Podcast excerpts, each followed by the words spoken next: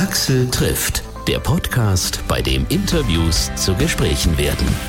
Vielen, vielen Dank fürs Zuhören. Vielen Dank auch fürs Weiterempfehlen und dass mein Podcast weiterempfohlen wird. Das sehe ich an den ständig steigenden Nutzerzahlen. Wenn ich auf die Zahlen vom Juni 2020 gucke, dann ist das schon eine Freude, dass sich die Anzahl der Hörer gegenüber dem letzten Jahr mehr als verdreifacht hat. Echt toll. Ich habe ja im letzten Podcast eine Hälfte der Zwillinge bei Tokyo Hotel angekündigt. War auch ein besonderes Vergnügen, mit Bill Kaulitz eine halbe Stunde Zeit zu verbringen. Die war rum wie nichts, denn Bill hat irre viel Spannendes zu erzählen. Viel Spaß damit. Freue mich, dich zu sehen. Ich freue mich auch.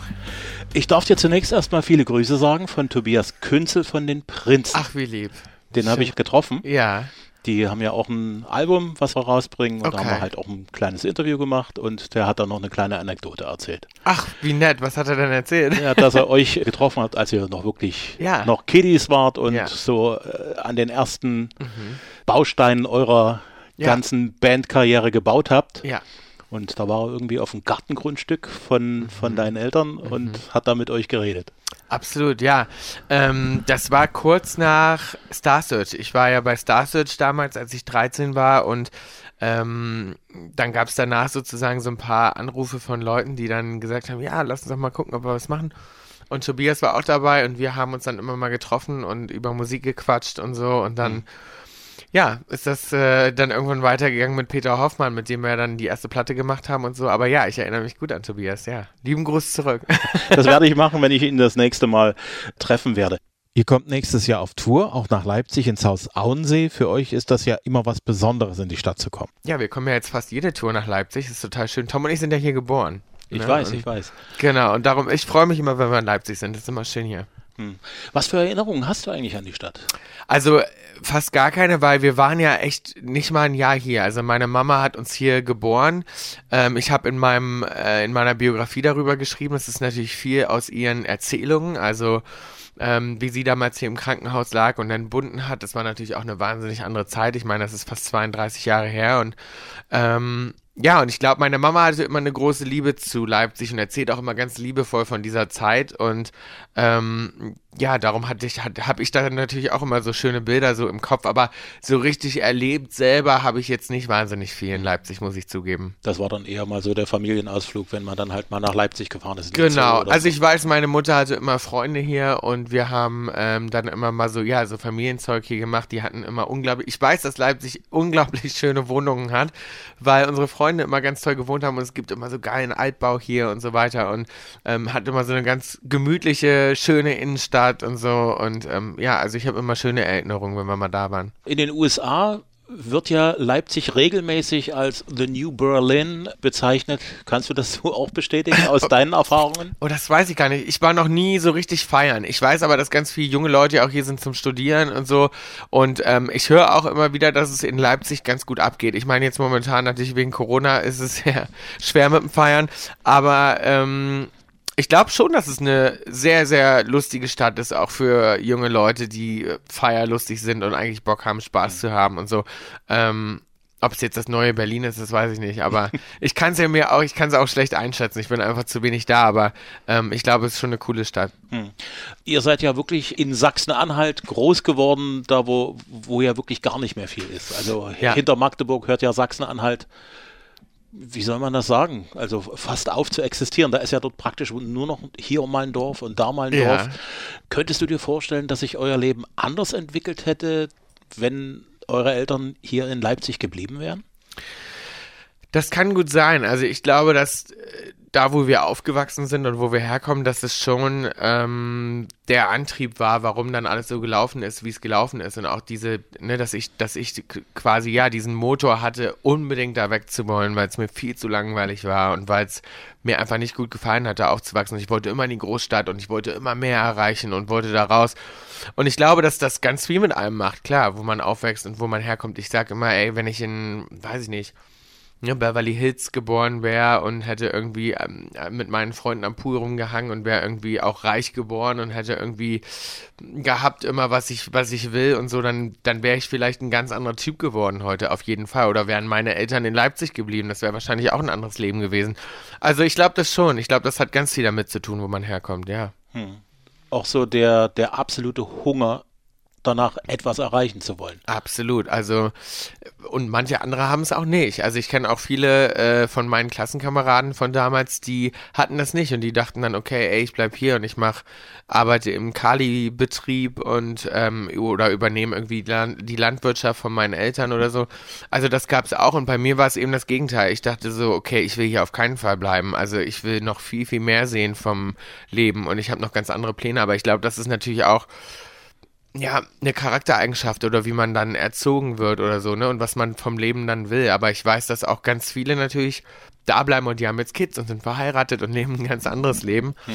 Und ähm, das ist ja auch völlig okay. Ich glaube, das kommt echt drauf an, so was man einfach so für, für Träume hat und, und was, was man auch gut kann und worauf man Lust hat. Hm. Dein Bruder und du, ihr wart ja als Kids sozusagen der ausgestreckte Mittelfinger für eure komplette Umgebung. Ja.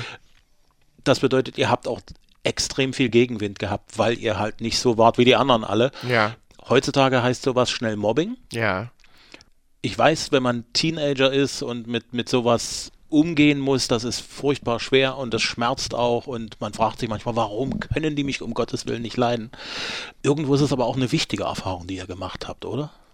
Also ich glaube ja, dass ähm, wir haben es uns ja auch nicht leicht gemacht, sage ich immer. Ne? Also wir hätten ja auch ein anderes Outfit anziehen können und oder uns die Haare anders frisieren können oder ich hätte kein Make-up getragen in der Schule und dann wäre es eben leichter gewesen. Und ich habe auch in meinem Buch immer äh, so Sachen geschrieben, wo dann äh, mich ja Leute auch in die Ecke gedrängt haben und zwischen die Beine gefasst, um zu gucken, ob ich wirklich ein Junge bin und so. Na klar gab es da Erlebnisse, die sage ich mal, wo ich denke, klar hätte ich da auch gern drauf verzichtet, ne? Aber letztendlich war das eine Vorbereitung und hat mich zu dem gemacht, der ich auch bin. Und ich habe da auch eine Kraft rausgezogen. Und wir waren natürlich aber auch zusammen, mein Bruder und ich. Ne? Wir mhm. konnten aufeinander aufpassen und wir mussten da zum Glück nicht alleine durch. Und ich hatte ein ganz tolles Elternhaus und Unterstützung von meiner Mutter, die äh, uns total hat sein lassen ne? und die uns ganz viel Freiheiten gegeben hat, uns unterstützt hat und entfalten lassen hat und so und die selber ja auch Künstlerin ist und ja, von daher ähm, bin ich da froh und ich äh, die Zeit ändert sich ja auch wahnsinnig, ne? Also auch das, was mit Tokyo Hotel, sag ich mal, passiert ist und was uns an Gegenwind ähm, passiert ist, äh, ne?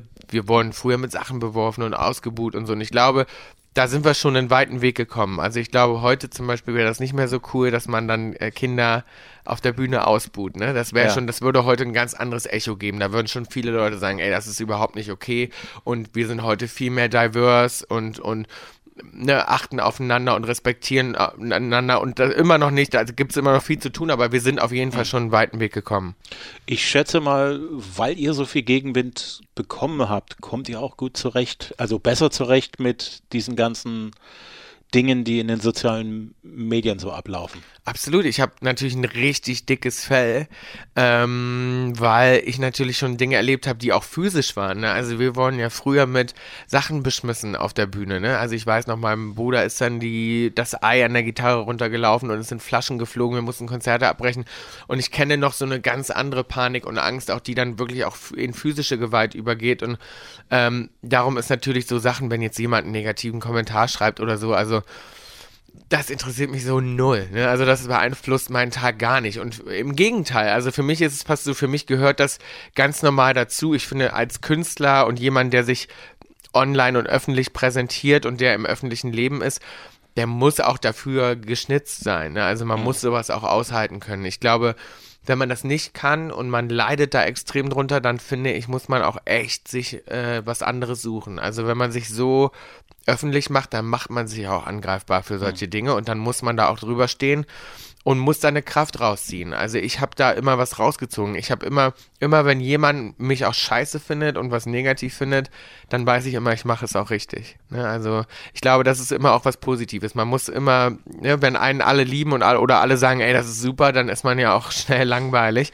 Und ich glaube, das ist nie gut. Also ich glaube, es ist auch immer, immer gut, ein bisschen zu polarisieren. Gerade im Musikgeschäft, wenn man erfolgreich ist, passiert das ja sehr schnell, dass man so in einer Blase ist, wo alle sagen, hey, was du machst, super Jungs, ja. klasse, weiter so, ihr müsst, ne, also Riesenfan, alle sagen immer alles prima, alle sorgen immer dafür, dass alles prima ist für euch.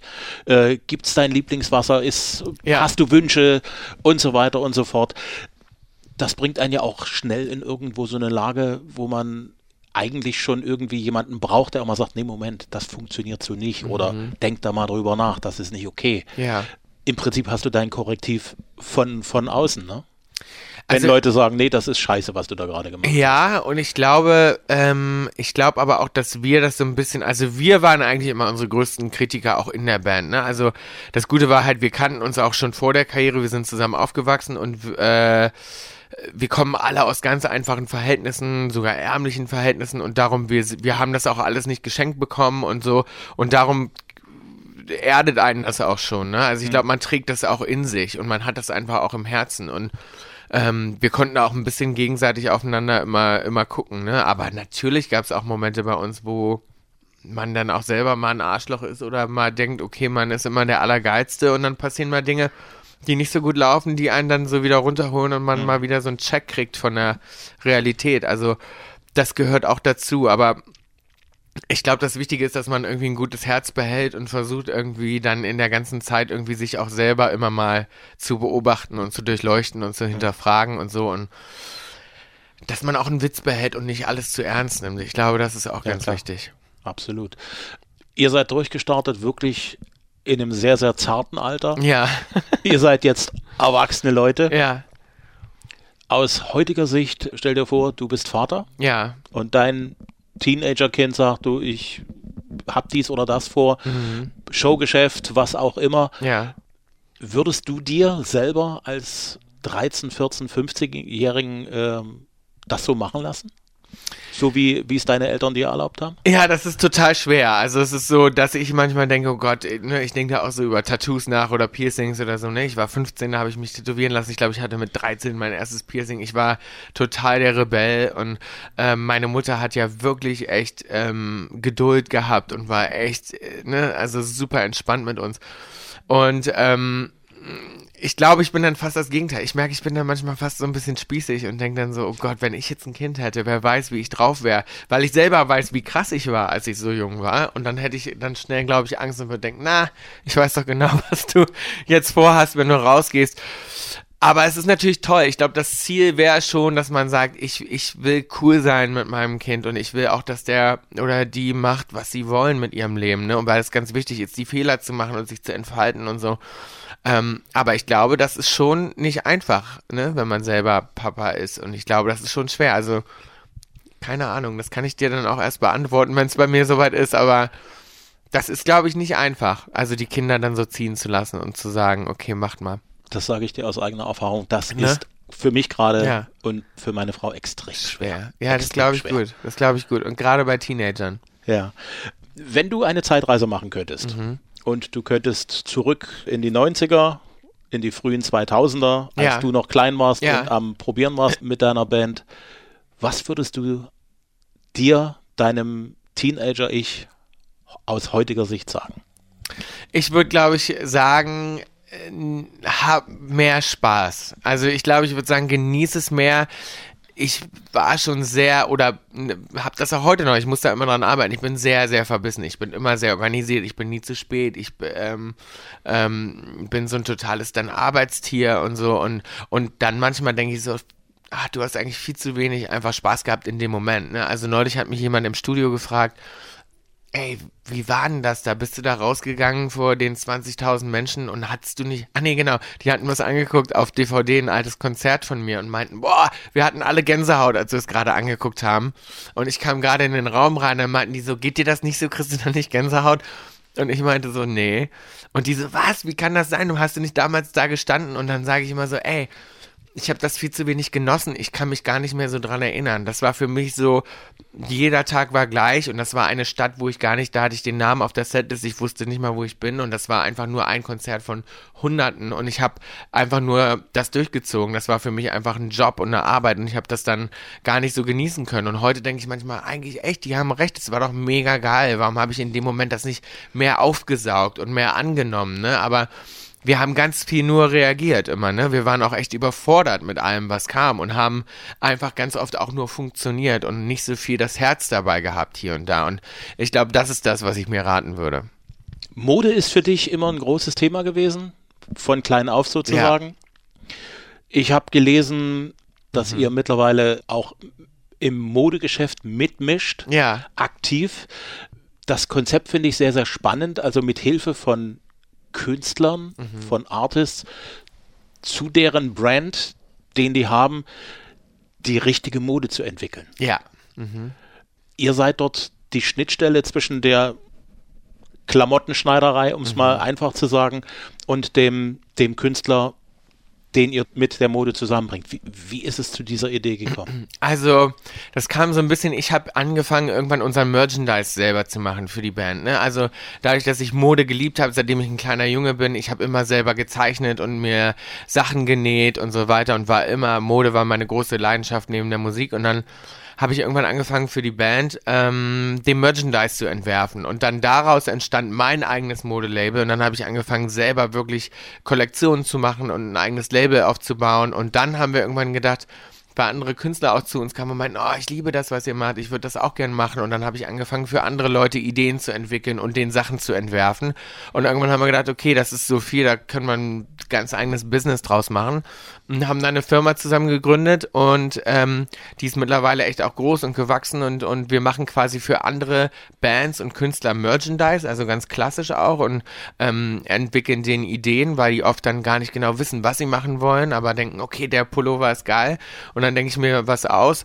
Aber wir machen auch für gerade ganz viele YouTuber und Influencer, also Leute, die vor allem auch andere Sachen bewerben ähm, und immer für andere Werbung machen, die sich eigentlich viel mehr was eigenes aufbauen sollten, was wirklich nachhaltig auch ihr, ihre eigene Marke ist und die für was steht.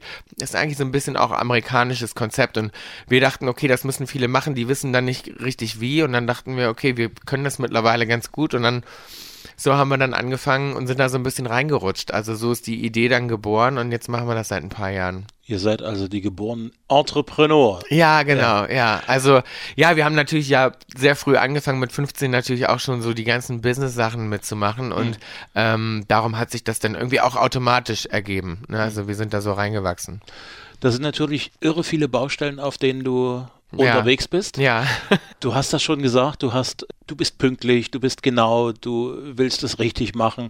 Woher nimmst du diese, diese, der Amerikaner sagt Work Ethics. Woher nimmst du das?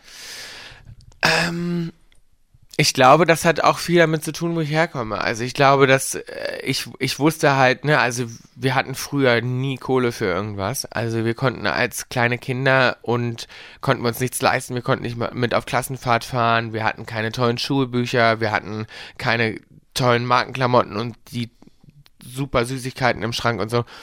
Und ich wusste immer, ich will irgendwann anders leben und ich würde gerne ähm, mir Dinge leisten können, die ich möchte. Und ich wusste, ich muss dafür arbeiten und ich muss dafür ähm, ranklotzen. Ne? Und ich habe nie Geld geerbt oder irgendwas. Ne? Das gab es einfach nicht. Und darum ähm, wusste ich, wenn ich das nicht mache, das macht keiner für mich. Und dann ähm, habe ich natürlich aber auch Dinge gemacht, die ich liebe. Ne? Also Musik und so. Und das sind alles Dinge, wo ich auch so für brenne und die ich auch dann gar nicht abgeben kann. Also es ist dann auch so, dass ich selbst jetzt, wo wir so viele Sachen machen und ja auch echt ein großes Team haben, gucke ich überall drüber und es ist immer auf meinem Schreibtisch, weil ich immer denke, so, das ist meine Leidenschaft. Und ich glaube, wenn man was macht, was man wirklich liebt, und ich glaube, um erfolgreich zu sein, muss man das auch. Also ich glaube nicht daran, dass man Dinge machen kann, nur für den Erfolg und nur für Geld, sondern ich glaube, du musst da immer auch das lieben und da muss eine, um, um das jedenfalls langfristig zu machen und ernsthaft. Und ähm, so daran glaube ich halt. Und das hat sich irgendwie bei mir so so eingeschlichen. Das ist auch was, was ich meiner Tochter gesagt habe, weil die ist ja nur so in dem Alter, wo man jetzt so, so Die langsam Richtung, sich entscheiden ja. muss, was will ich denn eigentlich Mhm. nach der Schule. Und da muss es natürlich was Tolles sein, was ich mache. Ich sage, ja, sei dir darüber bewusst, selbst dein absoluter Traumjob besteht zu 80 Prozent aus Dingen, die dir gar nicht so gefallen. genau. Die 20 Prozent, die toll sind, auf die Mhm. kommt es an. Ja. Und ich schätze mal, das ist ja bei euch auch so. Also wenn- wenn du Absolut. einen Bürotag hast, äh, wo dort eine Vorlage nach der anderen zur Unterschrift kommt, so glamourös ist das nun nicht. Ne? Überhaupt nicht. Ich hasse das auch, wenn ich morgens aufstehe und 200 E-Mails habe und denke, oh, jetzt sitze ich erstmal stundenlang nur am Rechner und denke, ich wollte nie einen Bürojob haben. Ähm, ne? Also da bin ich dann auch manchmal, dass ich denke, nee, nee, nee, nee, nee, ich will kreativ sein und so. Das ist gar nicht das, was ich machen will. Aber klar, das gehört dazu. Manchmal hat man dann Tage und muss eben all diese Dinge machen, um die Freiheit zu haben, diese anderen anderen tollen Dinge zu machen, die, äh, die man dann unbedingt möchte.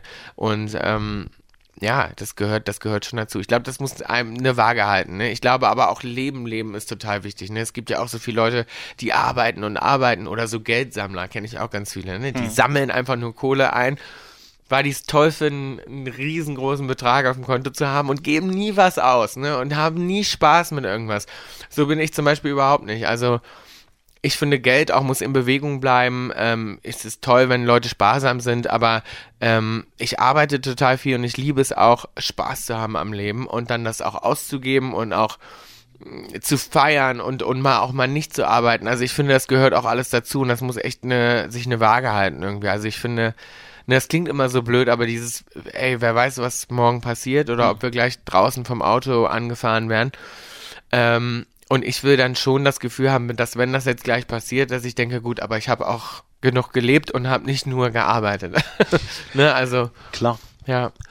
Da ihr straff zu tun habt, was machst du, um auch mal runterzukommen? Einfach mal, um zu sagen, so jetzt habe ich die Ruhe, um mich in mich zu versenken, vielleicht auch mal ganz auszuschalten, mal ja. die, die Welt mal Welt sein lassen. Wie machst du das? Also das ist eine gute Frage. Das ist, das ist was, da muss ich total dran arbeiten, weil ich da ganz schlecht drin bin. Ähm, ich mache das ganz, ganz selten. Und eigentlich hätte ich mal Bock auf so ein Schweigeseminar. Ein Freund von mir hat das gemacht und ist da hingegangen, hat zehn Tage nichts gesprochen und das war, glaube ich, ganz krass für ihn. Irgendwie bin ich noch nicht so weit. Ne? Also ich bin irgendwie so, dass ich denke, ja, das kommt irgendwann und ich mache das auch mal und ich brauche das, glaube ich, auch mal für meine Seele und so weiter. Aber ähm, so ganz bin ich noch nicht da. Momentan ich war jetzt auch natürlich wie alle anderen auch Ewigkeiten nicht im Urlaub wir haben jetzt im Sommer mal einen Urlaub geplant und da wollte ich dann mal so zwei Wochen das Handy ausmachen und wirklich nicht rangehen, Laptop am besten gar nicht mitnehmen, ähm, um mal so sagen, so, okay, ich bin jetzt nicht erreichbar. Aber auch der Moment sozusagen, alleine schon eine E-Mail-Antwort mir einzurichten, dass ich von dann bis dann nicht erreichbar bin, das treibt mir schon ein bisschen den Schweiß auf die Stirn. Also, das ist nicht easy für mich, das zu machen. Ne? Also ich bin schon immer am, aber ich habe einen Tag in der Woche, sonntags immer, wo ich wirklich ganz konsequent bin und sage, sonntags antworte ich auf keine E-Mail und ich mache meinen Laptop nicht auf. Und das ist immer der eine Tag in der Woche, wo ich so ein bisschen Detox mache von den ganzen Sachen und sage, da gucke ich einen Film. Ich liebe Filme, das ist für mich wie Therapie und ich gucke jeden Sonntag einen neuen Film und ähm, entspanne mich und bin mit meinem Hund draußen und mache so einen faulen Tag, wo ich mal so ein bisschen zur mhm. Ruhe komme. Wobei ja mit dem Hund unterwegs sein ist ja praktisch auch irgendwo eine aktive Erholung. Ne? Absolut, ja, ja, ja. Ich bin dann schon auch draußen. Also jetzt so rumliegen auf der Couch und gar nichts machen, mache ich dann, wenn ich mal oder wenn ich so richtig feier und Hangover bin. Ne? Ja, Was klar. ich auch gern mache und das liebe ich dann auch, dann wirklich mal einen ganzen Tag irgendwie nur Netflix zu gucken und nichts zu machen. Also das mache ich auch. Welcher Film hat dich als letztes begeistert? Uh, Pieces of a Woman. Das ist ein Film, der war, ähm, ich habe die, die Schauspielerin, weiß ich leider den Namen nicht, die war dafür für einen Oscar nominiert auch und Shia LaBeouf ist in der Hauptrolle. Ganz, ganz krasser Film. Äh, ist, glaube ich, nichts für Leute, die nicht so traurige Filme mögen. Also ist wirklich bewegend. Ich will nicht zu viel verraten, aber ähm, es geht um, um, um eine Beziehung, eine sehr zerstörte Beziehung und um Kinder und, und, und es ist ja ein ganz emotionaler Film, aber sehr sehr, sehr düster von der Stimmung. Also da muss man schon äh, starke Nerven für haben. Und wenn man gerade ein Baby bekommen hat oder gerade frisch irgendwie Eltern geworden ist, dann ist es auch nichts für die Leute. Also da würde ich ein bisschen Pause lassen. Aber ein sehr guter Film, ja. Cool, den werde ich mir merken. Ja. Den schaue ich mir demnächst an. Cool. Weil mit dem Baby ist auch schon eine Weile her. Also ja, du, okay, ich, ja. ich bin okay, da ganz du bist entspannt. bereit dafür, ja. Bist du ein Büchertyp? Überhaupt nicht. Und das ist lustig, weil ich lese echt gar nicht, muss ich zugeben. Also wirklich fast gar nicht.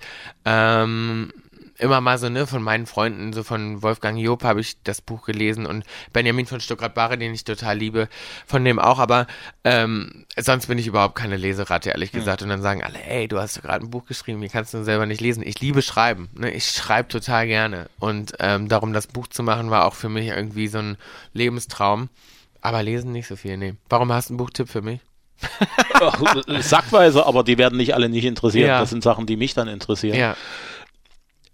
Ich glaube, dass, es heißt ja immer, viel lesen macht intelligent. Mhm. Das ist bis zu einem bestimmten Punkt auch richtig. Ja. Aber nicht nur, weil das kommt darauf an, was man für ein Typ ist. Mhm. Und es gibt Leute, die äh, lernen oder, oder, oder nehmen besser auf mit Hören. Ja, oder durch Beobachten, Total. Durch, durch Anfassen. Das Ja. ist ja gerade bei Mode ein wichtiges Thema. Es ist ja nicht Ja. nur der Look, sondern es ist ja auch das, das Feel. Das, ja, absolut. Welches Material verwende Mhm. ich wofür? Na, und das ist ja auch, gibt ja so verschiedene Grundtypen von Leuten, wie, wie die die Welt wahrnehmen. Ich bin, glaube ich, sehr visuell Ja, und da kommt Lesen natürlich mit ins Spiel. ja. So, und äh, ich weiß nicht, wie du in der Schule warst. Einer, der alles mitgeschrieben hat oder äh, einer, der sich alles angehört hat und dann sich so seinen Reim drauf gemacht hat? Nee, nee, ich war schon ordentlich. Ich habe immer alles äh, mitgeschrieben und abgeheftet und ich war sehr organisiert. Ne? Ich Ja. bin so ein wahnsinnig organisierter Mensch. Ich habe auch so einen Tick, wenn ich zum Beispiel im Studio bin, ähm, wie nennt man das? Wenn, wenn man dann so alles in Reihe und Glied sein muss und alles hat so seinen Platz. Ich muss zum Beispiel immer gucken, dass mein Mikrofon genau äh, in der gleichen Reihe ist wie der, wie der, ich habe so eine, so eine Wand dahinter noch, so eine, so eine Schallwand und dann den Popschutz noch davor und das muss alles genau in Reihe und Glied sein. Ansonsten kann ich gar nicht mich konzentrieren. Auch mein Schreibtisch ist immer ganz aufgeräumt und mein Rechner steht immer gerade und so. Also ich bin da ganz extrem und mein Haus ist immer aufgeräumt und so. Ich bin schon so ein ähm, ganz organisierter Typ. Ich glaube da eigentlich nicht dran, aber ähm, Sternzeichen Jungfrau und ein Aszendent auch Jungfrau und darum bin ich so sehr durchgetaktet. Da ist was dran, weil auch ich bin Jungfrau und auch ich bin eigentlich, äh, doch, ich bin ganz gut organisiert Ja, und ich bin auch äh, sehr analytisch. ja, Ich glaube da nicht dran so richtig Ja. an diese ganzen Sternzeichen, aber da bin so ich auch typisch Jungfrau. ja, genau. Ja, ja, Wir man glauben liest es da dann immer so so und dann denkt man so, ja, doch, stimmt schon irgendwie, ne? Aber dann kenne ich auch Jungfrauen, die sind gar nicht so. Hm. Unser Drummer zum Beispiel ist Jungfrau und also der ist schon eher chaotisch, würde ich sagen. Ja, aber es hängt vielleicht schon irgendwo mit der Jahreszeit zusammen. Ja. Ob man eher ein organisierter und auch nüchterner Mensch ist, der Absolut. Dinge so sieht, wie sie sind. ja, Oder ob man dann halt wirklich total Gefühlsmensch ist und da Ja. die Welt nur durch diese emotionale Brille sieht. Mhm. Du hast gerade was sehr Schönes gesagt. Du hast geträumt, ein Buch zu schreiben. Mhm. Ich glaube, ein Buch zu schreiben ist schon nochmal etwas ganz anderes, weil erstens mal hast du das gemacht. Zweitens mal, wenn man ein Buch schreibt, das gut ist, ist es eins, wo du gnadenlos ehrlich mit dir sein musstest. Sonst wird es kein gutes Buch. Mhm. Und man hat anschließend ein Buch in der Hand und das ist sowas wie einen Baum pflanzen, Ja. einen Sohn zeugen und Ja. ein Haus bauen. Irgend sowas in Ja. der Richtung ist das. Wie lange hast du da dran geschrieben? Also gar nicht so lange. Ich habe das echt äh, schnell gemacht, ähm, weil wir haben natürlich die Corona-Zeit genutzt und dann, ähm, ich, also ich wollte schon immer schreiben, ich habe es dann immer verschoben, die Idee zu dem Buch und wie das klingen soll und wie das von der Tonalität ist und von, von, von meinen Gedanken, das war mir schon lange klar. Ne? Ich habe das im Kopf immer schon mit mir rumgetragen und ich wusste, ich mache das irgendwann. Und dann, ähm, und dann ähm, kam dann die Corona-Zeit und dann war es endlich soweit, dass ich wusste, okay, wenn ich das jetzt nicht mache, dann mache ich es nie und ich mache das jetzt. Wir gehen jetzt nicht auf Tour, es kommt jetzt nichts dazwischen. Und dann ähm, habe ich angefangen und ich habe, ah, wann habe ich angefangen? Im April letzten Jahres und habe dann geschrieben bis Dezember. Ne, und im Dezember habe ich es abgegeben, es waren fast 400 Seiten und das war ein Trip. Ne? Also das war schon echt ein Trip und das war ganz, ganz krass. Du steigst da dann ein, das ganze Leben nochmal. Ich bin nicht so einer, der viel zurückguckt. Ich wusste aber, wenn ich das mache, dann, dann will ich das auch richtig machen. Das war natürlich emotional. Man reißt wahnsinnig viel Sachen wieder auf. Es war auch aufregend, weil ich habe erstmal nur für mich geschrieben und, und das ist auch ein ganz krasses Buch geworden, was jetzt, was ich nicht geschrieben habe, um meiner Karriere zu helfen oder ne, ne, ein bestimmtes Image einzuschlagen oder so. Und das ist nicht so eine typische Künstlerbiografie geworden, sondern ähm, ich wollte das so schreiben, als wenn ich meinem besten Kumpel das ähm, erzähle, wenn wir betrunken sind und der mich mal fragt, und wie waren die letzten 30 Jahre so? Und ich dem jetzt mal alles auf den Tisch haue. Und genau so ist es auch. Und das ist natürlich so geschrieben, dass ich wusste auch, ich werde auch ein paar Fanherzen brechen und viele Leute werden nie wieder mit mir reden, nachdem sie das Buch gelesen haben. Ähm, aber ich dachte, wenn, dann muss es so ein Buch werden. Dadurch, dass du dir auch da vorgenommen hast, kein Blatt vor den Mund zu nehmen, sitzen da nicht dann auch irgendwann Rechtsanwälte mit am Schreibtisch Ja. und sagen, ja, richtig, so ist es gewesen, aber das kannst du so nicht schreiben. Das Absolut. musst du so ich habe auch ähm, ehrlich gesagt ein paar Sachen verloren. Also es gibt noch eine, ähm, wie nennt man das, eine Uncut, also eine, eine, eine, eine unbearbeitete Version, die ist nochmal, ja, fast das Doppelte härter als das Buch, was rausgekommen ist. Und das ist ja trotzdem noch so, dass alle Leute auch vom Verlag und auch Anwälte da saßen und Zähneknirschen gesagt haben, oh mein Gott, das willst du wirklich rausbringen. Ähm, du bist ja wahnsinnig. Aber ähm, ja, da mussten dann auch alle durch. ich habe ja noch nie was gemacht, was, sage ich mal, ähm, immer allen gefallen hat und darum wollte ich nicht mit dem Buch damit anfangen. Aber es gab natürlich auch Sachen, wo alle gesagt haben, okay, das, das, das geht nicht, das kannst du einfach nicht, nicht schreiben. Ähm, und ich musste auch auf ein paar Figuren verzichten. Ne? Also zum Beispiel mein biologischer Vater, über den durfte ich nicht so viel sagen, ähm, weil ich keinen Kontakt zu ihm habe. Und ähm, ne, das sind so, es gibt so Personen und Geschichten, wo du dann weißt, okay, die durfte ich dann nicht ganz so erzählen, wie ich es eigentlich hätte gerne gemacht, ne? Mhm. Aber trotzdem ist es natürlich, trotzdem ist es genauso geworden, wie ich es wollte und ich habe richtig gekämpft dafür, dass es möglichst alles so reinkommt, wie ich es geschrieben habe. Damit ist es ein Buchtipp für mich. Genau, ja, unbedingt, ja, das würde mich interessieren. ja, unbedingt. Die Tour steht an nächstes Jahr. Leipzig im Haus Auensee seid ihr dran. Mhm. Was ist wichtig für euch in der Vorbereitung auf diese ganze Tournee? Wie wird, wie soll die ganze Show dann auf der Bühne aussehen? Also äh, bei uns ist es auch immer so, auch da, wir bereiten monatelang vor. Wir sind jetzt schon auch in der Vorbereitung und haben, ähm, ne, sprechen schon mit unseren Bühnenbauern und, und Licht und so. Und Tokyo Hotel ist ja immer eine Show. Also bei uns ist es immer sehr visuell. Wir kommen nicht einfach auf die Bühne und spielen unsere Songs, sondern wir haben äh, immer eine Show. Ne? Und das ist, wir versuchen immer was zu machen, was noch keiner gemacht hat und dass man rausgeht und denkt so, wow, das ist ein Erlebnis, was ich nie vergessen habe. Siehst du, und auch da sind wir wieder unsere größten Kritiker sozusagen und nehmen uns immer ganz schön was vor, weil wir haben natürlich auch schon viel getourt und dann ist es manchmal so, dass ich denke, fuck, die letzte Tour war so aufwendig und geil, wie toppen wir das denn jetzt? Aber man muss es einfach immer wieder neu erfinden und anders machen. Und ähm, ja, wir machen immer eine sehr aufwendige und durchdachte Show und so mhm. wird auch die neue, äh, die neue Tour. Und ich freue mich drauf, weil wir natürlich jetzt total ausgehungert sind und so mhm. lange wie alle anderen auch nicht spielen konnten und jetzt quasi ähm, ja, mit den Hufen scharen und denken so, okay, jetzt endlich wieder raus und spielen. Und ähm, wir sind froh, dass wir die ganzen Termine so behalten konnten und dass wir dann endlich wieder spielen können. Also es wird auf jeden Fall ja, für, für neue Fans was, aber auch für alte. Ich glaube, jeder kommt immer so auf seine Kosten. Wir haben ja mittlerweile sechs Alben, aus denen wir dann auch Songs spielen und mhm. ist immer sehr, sehr gemischt. Durch den Monsun gehört immer mit dazu. Durch den Monsun ist immer mit dabei, auf jeden Fall. Was bedeutet dir der Song heute? Der Song ist einfach immer besonders, weil es ist, es ist so ein schöner Moment für das Publikum, aber auch für uns. Das ist der Song, der einfach alles, all unsere Leben gemeinsam verändert hat. Und das ist in jeder Show immer der Song, wo wir alle nochmal Gänsehaut bekommen und denken, okay, krass. Und auch mit dem Publikum immer so eine ganz besondere Verbindung haben. Und wir haben den ja nochmal neu aufgelegt. Aber der Original Monsun wird natürlich immer der Song bleiben, der ähm, uns alle für immer verändert hat. Ich danke dir sehr. Danke. War eine spannende halbe Stunde. Ja, ich fand's schön. Hat mir echt viel Spaß gemacht. Mir auch, vielen Dank. Axel trifft Bill Kaulitz. Sein Buch heißt Career Suicide, meine ersten 30 Jahre, zu haben im Buchhandel und auch als E-Book. Aktuelles zu Tokyo Hotel findet ihr auf tokyohotel.com. Ich hoffe, es hat Spaß gemacht. Als nächstes gibt's Teil 2 von meinem Gespräch mit Tobias Künzel von den Prinzen. Und wenn's euch gefällt, ja, bitte weiterempfehlen bei Freunden, Kollegen, Nachbarn, Verwandten und Bekannten. Ich bin dankbar für jeden neuen Hörer und jeden neuen Abonnenten. Neue Folgen gibt es immer kostenlos, immer dienstags zum Download auf Spotify, auf Amazon, Apple Podcast, Google Podcast, jetzt neu auch auf TuneIn, auf AudioNow und hitradio RTL.de. Bis zum nächsten Mal.